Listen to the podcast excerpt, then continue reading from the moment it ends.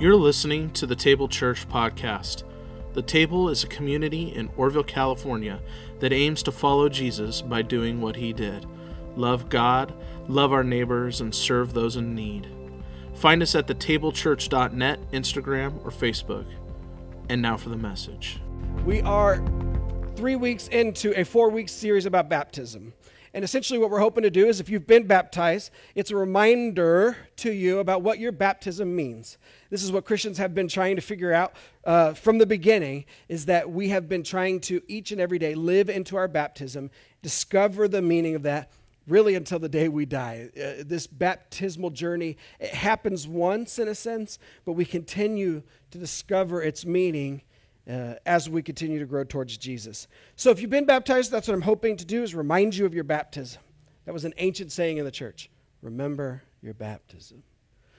Or if you have not been baptized, I would love for you to consider that, to be in prayer for that. That's something we're going to be doing next week if there are folks who want to do that. If you have any questions or comments about anything I say, feel free to text. I have my phone handy right here. That is the number, and I'll do my best to answer those at the end if we get any. If we don't, I'll try to answer them throughout the week. It is on the bottom of each screen. So if you lost it or in your bulletin. Here's some options for next week, and really this is the last week to sign up. So consider deeply. Uh, we can do baptism if you have not been baptized before. I would love to have the honor to do that. Uh, be in prayer about that.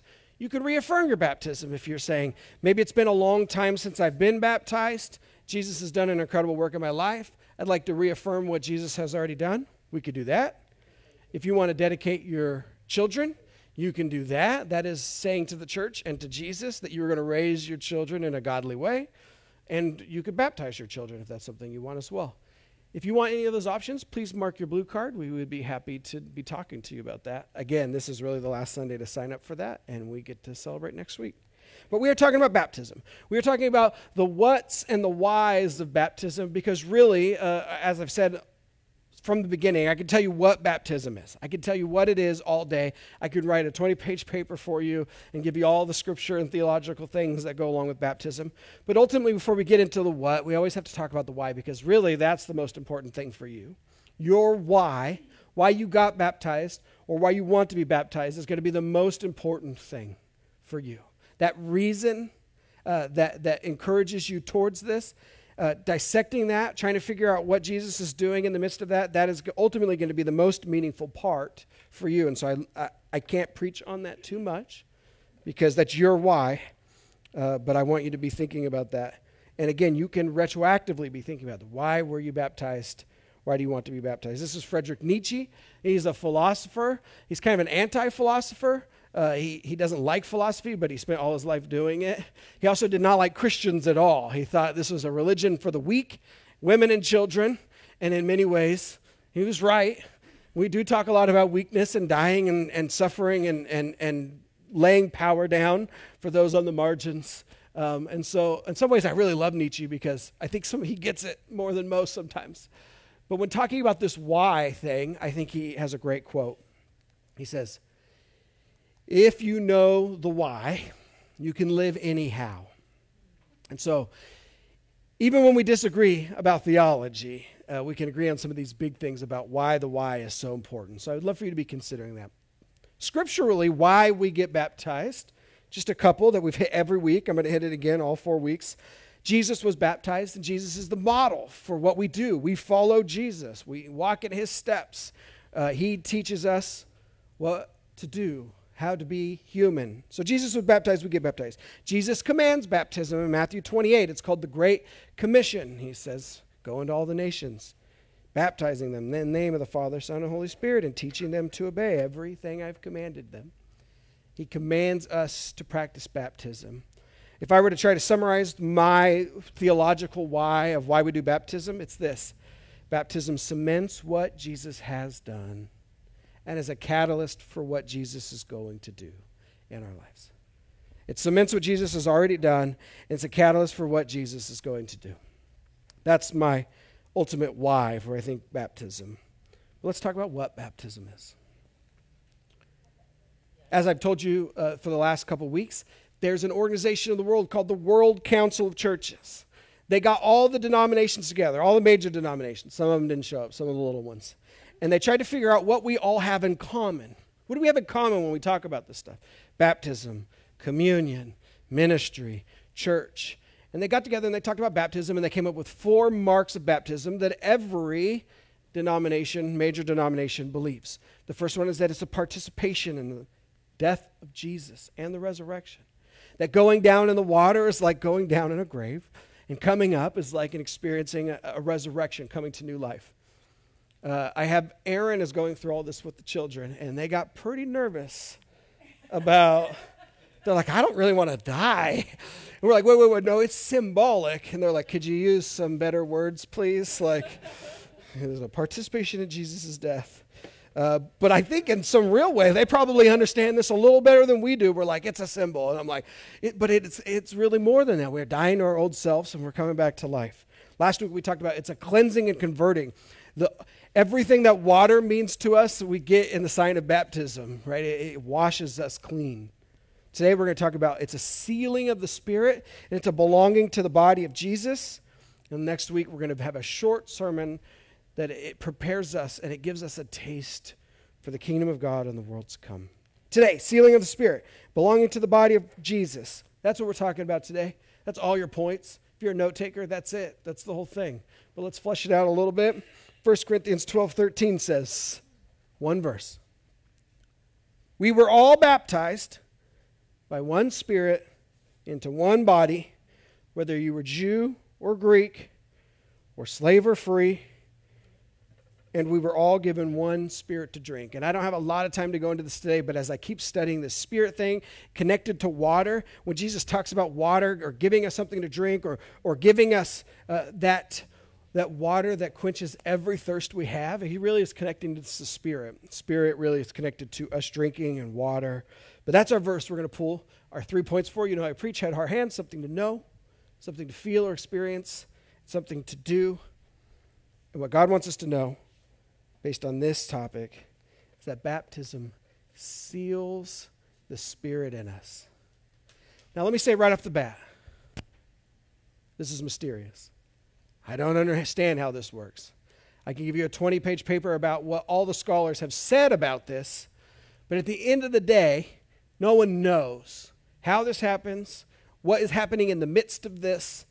This is just something that every major Christian denomination believes that somehow in baptism, there's a mystery where the Spirit is sealed into us. Matthew 23, I mean, 23, holy smokes. Matthew 3, I got us 20 chapters off. Matthew 23 is like, the world's ending, everybody, get ready.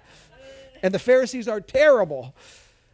Uh, Matthew 3 is Jesus getting baptized, and we see immediately this connection between the Spirit and baptism that in Jesus' baptism, the Spirit descends on him like a dove, resting on him. And then a voice, the Father, says, This is my Son, whom I dearly love. I find happiness in him. Or Paul says to the Ephesians, You were sealed with the promised Holy Spirit because you believed in Christ. The Holy Spirit is the down payment on our inheritance, which touches on a little bit on next week.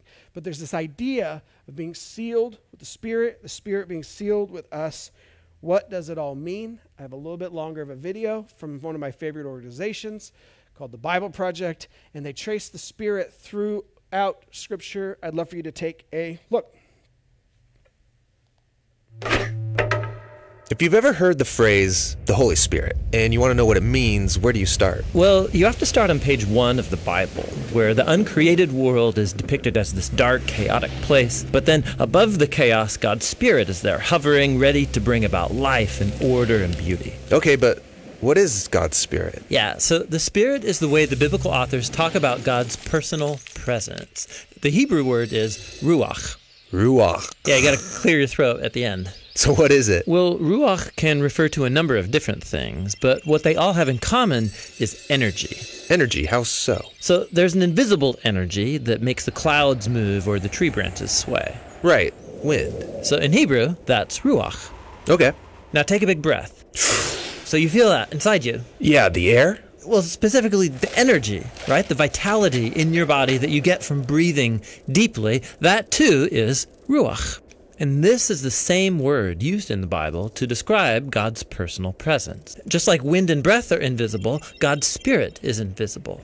Wind is powerful, and so God's Spirit is powerful. And just as breath keeps us alive, so God's Spirit sustains all of life. Yeah, Ruach. Now, as we continue on in the story of the Bible, we see God's Ruach giving special empowerment to people for specific tasks. The first person in the Bible this happens to is Joseph. God's Spirit enables him to understand and interpret dreams. And then it happens to this guy named Bezalel, and he's an artist. God's Spirit empowers him with wisdom and skills. He's given creative genius to make beautiful things in the tabernacle. And we also see God's Ruach empower a group of people called the prophets. They're able to see what's happening in history from God's point of view. That's exactly right. And here's the problem as the prophets saw it. While God's Ruach had created a really good world, humans have given in to evil. They've unleashed chaos into it through their injustice. A new type of disorder. Yes, and the prophet said the Spirit would come, just like in Genesis 1, but now to transform the human heart, to empower people to truly love God and others. How will this new act of God's Spirit happen? Well, centuries pass, and we are introduced to Jesus. And at the beginning of his mission, there's this beautiful scene where Jesus is being baptized in the waters of the Jordan River. Yeah, the sky opens up and God's Spirit comes and rests on him like a bird. This story is saying that God's Spirit is empowering Jesus to begin the new creation. And we see this happening when he heals people or forgives their sins. He's creating life where there once was death. Now, Israel's religious leaders oppose Jesus, and they eventually have him killed. But even here, God's Spirit is at work.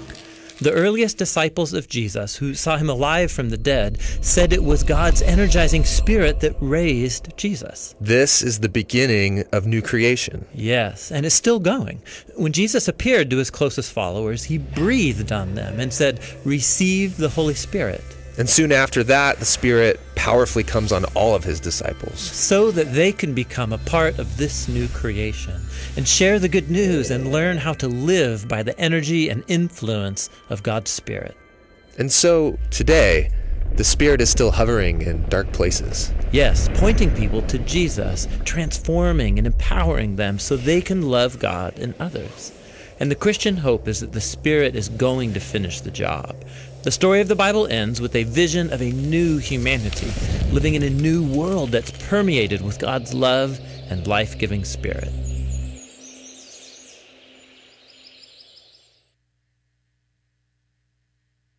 Every time I watch one of these, I'm like, I, I say it every time, but it's like, I spent so much money to learn this. And you can watch it for five minutes on YouTube. They have, a, they have one of these videos for every book of the Bible, uh, they have one for all these different kinds of themes, and I think it's incredible. Uh, but what I wanted you to take all of it, as much as you can from that, one things that I think is really incredible is that the, the early Christians really connected that Genesis 1 account, opening pages of the Bible, where the Spirit is hovering over the bo- uh, waters.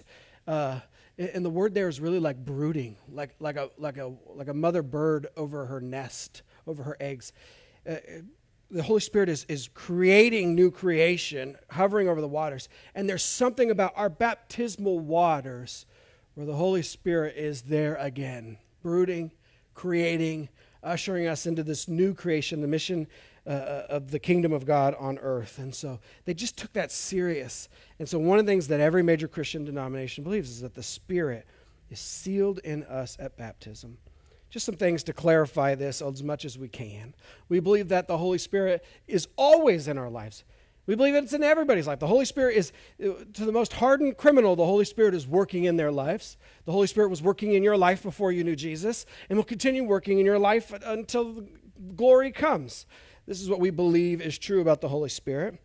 But we believe that when you become a Christian and give your life to Jesus, the Holy Spirit eh, lives in you, enters into you, and lives in you, empowers you, transforms you, equips you, uh, encourages you towards that journey towards Jesus.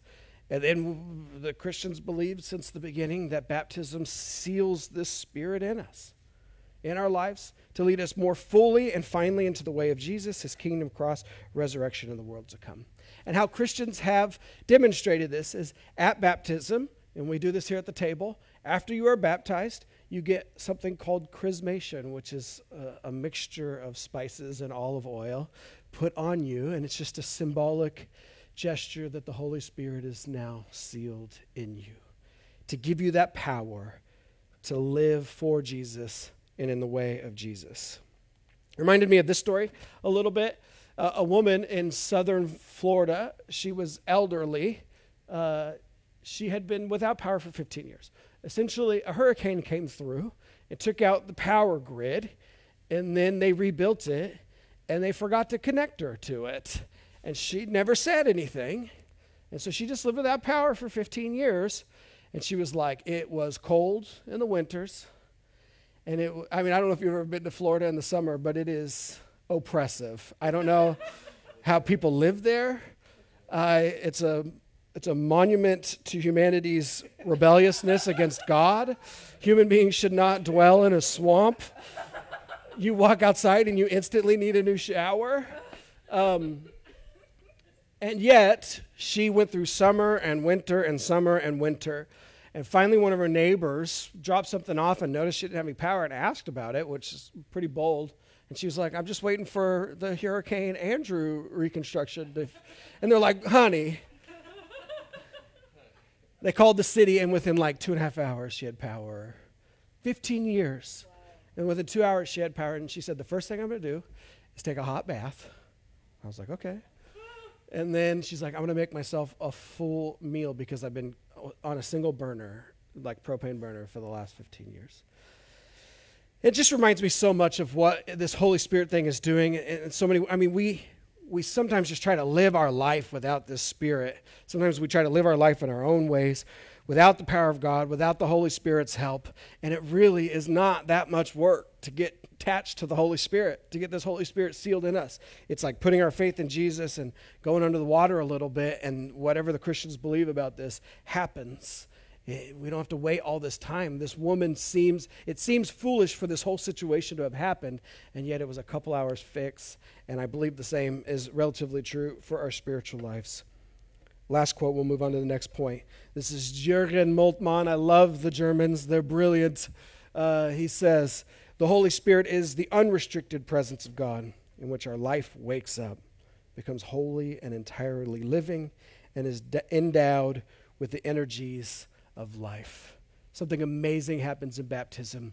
We are connected to the Holy Spirit in a way unlike ever before, and God really wants us to experience that. What does God want us to feel? What God wants to experience in our hearts? God wants us to experience belonging. Belonging to the body of Christ. Paul says, Don't you know that your bodies are parts of Christ? Or don't you know that your body is a temple of the Holy Spirit who is in you? Don't you know that you have the Holy Spirit from God and you don't belong to yourselves? You have been bought and paid for. There is a real sense in the scripture that baptism is our initiation into the body of Christ.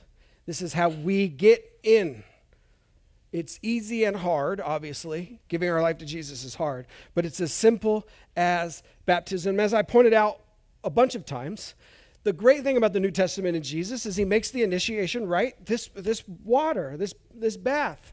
In the Old Testament, it was circumcision. So only a certain group of people got to be included, and it was painful and awful, and everyone didn't enjoy it especially Abraham was like 100 years old, right? He wasn't like a baby. He had to have circumcised at a very old age. And in the New Testament, this gets changed so that everybody gets to participate.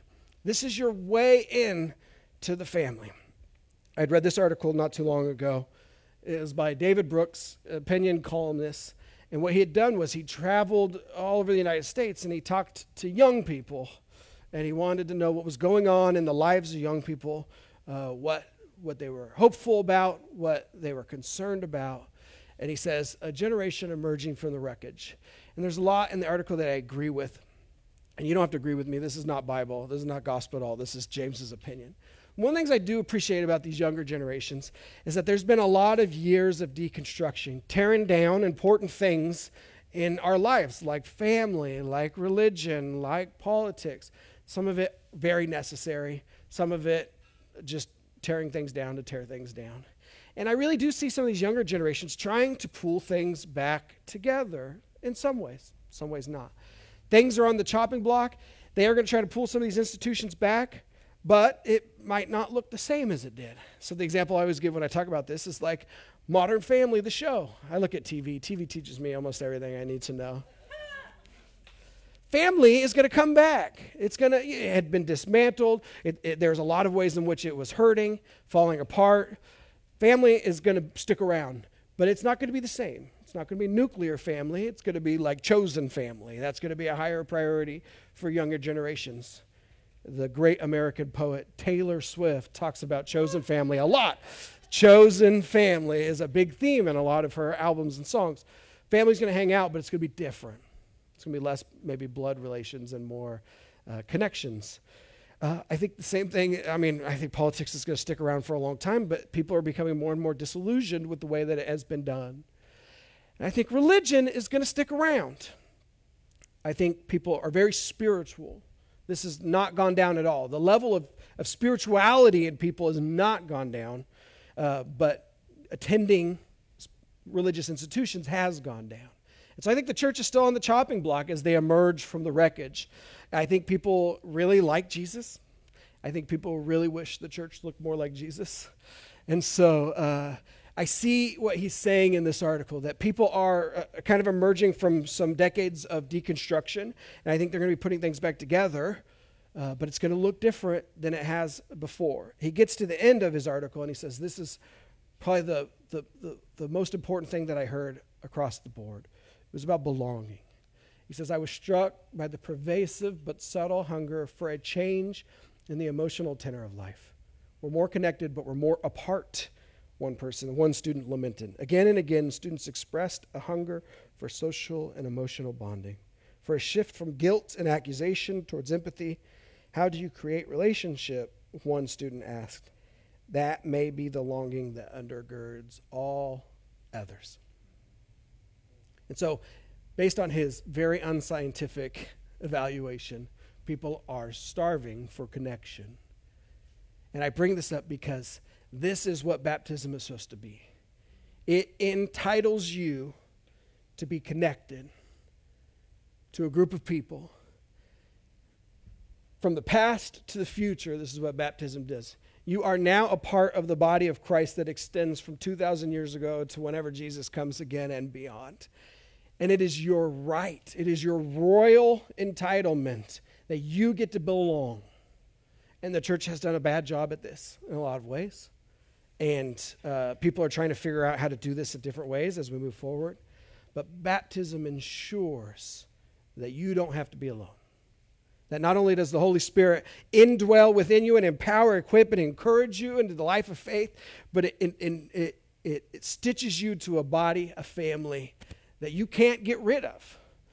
And so that's what I love about baptism is that, and, and again, I want it to be very clear. It is an entitlement. I know that word does not have a great connotation these days, uh, but this is your right. This is your right as a baptized member of Jesus' body. 1 Corinthians 12. Christ is just like the human body. A body is a unit that has many parts, and all the parts of the body are one body even though there are many parts. We were all baptized by one Spirit into one body, whether Jew or Greek or from LP High School or Oroville High School or right Raiders fans or 49ers fans or something else that's really awful. Uh, and we all were given one spirit to drink, as we'd read earlier. This is for you. This is God's way of creating for you a, a people to belong to. That's what God wants you to feel. Lastly, what does God want you to do? And we're wrapping up here. So if you have any questions, feel free to send them. If you don't, absolutely zero pressure.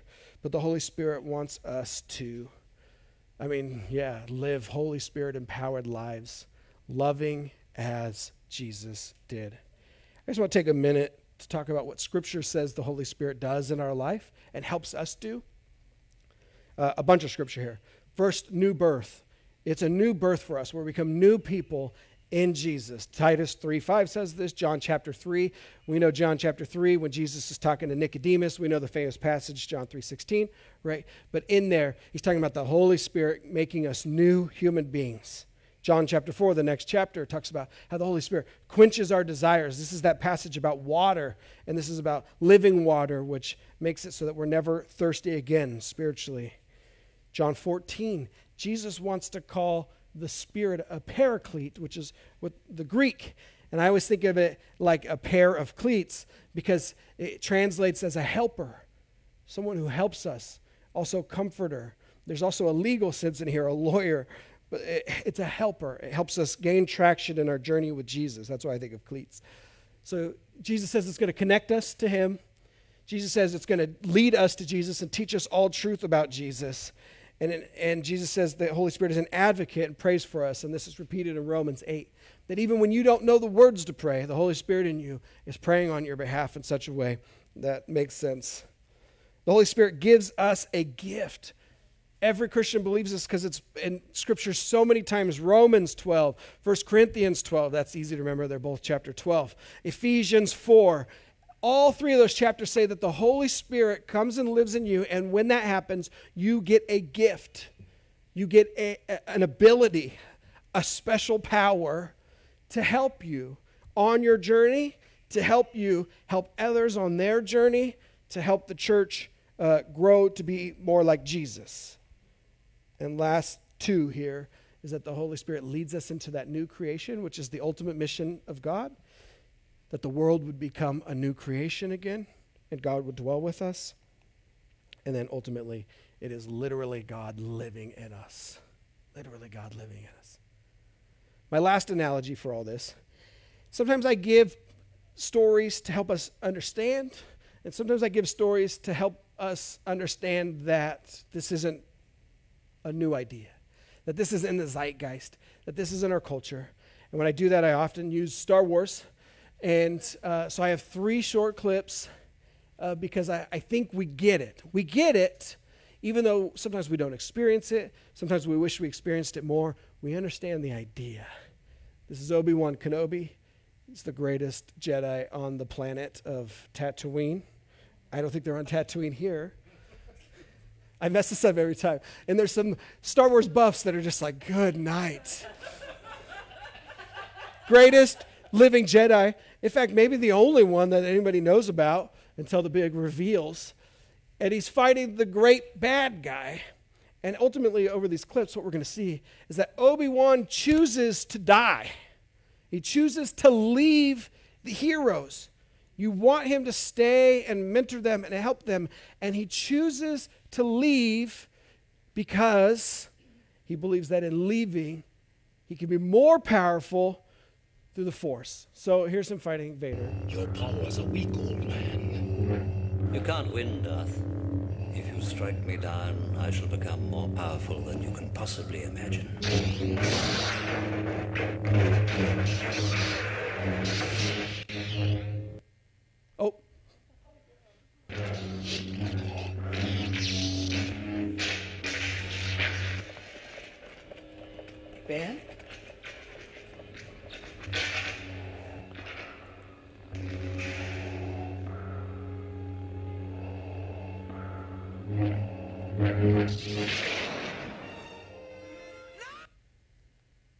End of the movie. Get ready to get spoiled. Use the Force, Luke. That's Ben talking to him. Let go, Luke. The Force is strong in this one. Luke, trust me. That's it. That's all you get. I love this because in Jesus' final message to his disciples, John 13, 14, 15, 16, 17, it's called the Upper Room Discourse, or it's called the High Priestly Prayer in John 17. He says, I have to leave. And the disciples are crushed. And they go, Can we go with you? And he's like, Well, not really. You will, though, but like not now. And he goes, But it's important that I leave. And they're saying, Why? And they're broken. And it's the night before he dies. They don't understand. They're broken up about it. And he says, I have to leave because I'm going to send another one. It's going to be better. And you're going to do greater things than anything that I have done with this power of this Holy Spirit. And we get this. I mean, Ben Kenobi decides he's going to die, and so he leaves his disciples in such a way so that later he can, like, just be everywhere and speak through the power of the force, I guess. He's like a force. I don't know. I don't know the mechanics, okay? Is there midichlorians here? I don't understand. You get it, though. Jesus has to leave, he says, so that he can send the Holy Spirit that empowers us, that encourages. Jesus is, is one person in one place in Galilee, walking around, able to touch a few people at a time.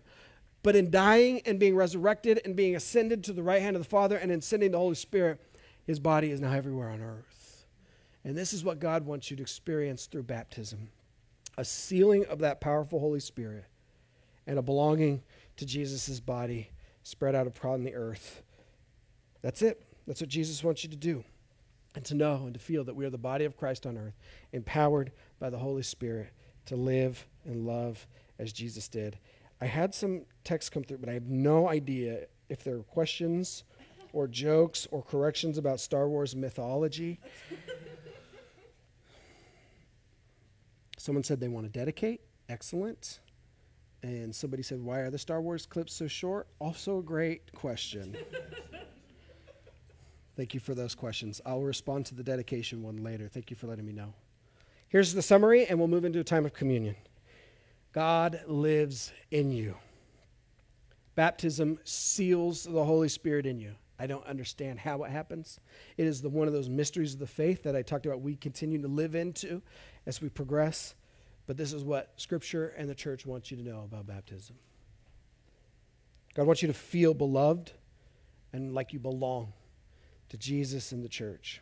This is your entitled royal right as a baptized follower of Jesus. And lastly, he wants to know that if you're baptized, he wants you to know and do that if you're baptized, you get to become, uh, he wants you to become what you are uh, as a child of God, empowered by the Holy Spirit. And if you're not baptized, God wants you to con- serious, seriously consider it. Would you pray with me? Thank you, Father. Thank you for this word. For many of us, thank you for the reminder and the encouragement that you are with us, that your Holy Spirit dwells richly within us. Would you help us to experience that in a new way this week as we meditate on it, we pray about it, we continue to think about it and chew on it? Would your Holy Spirit make itself known in us? Would we feel that encouragement, that equipping, that power, that transformation? That fruit of the Spirit that comes from having the Spirit abide in us. For those of us that are not baptized, obviously the Spirit is in us, but would you help us to think about this, to seriously consider it, to give it some real thought, to figure out our why, why we're here, why we are listening to these messages, uh, what it is that you want to do in our lives. And we will give you all praise and all thanks. Table Church, would you pray with me now the Lord's Prayer, saying, Our Father, who is in heaven, hallowed be your name. Your kingdom come, your will be done.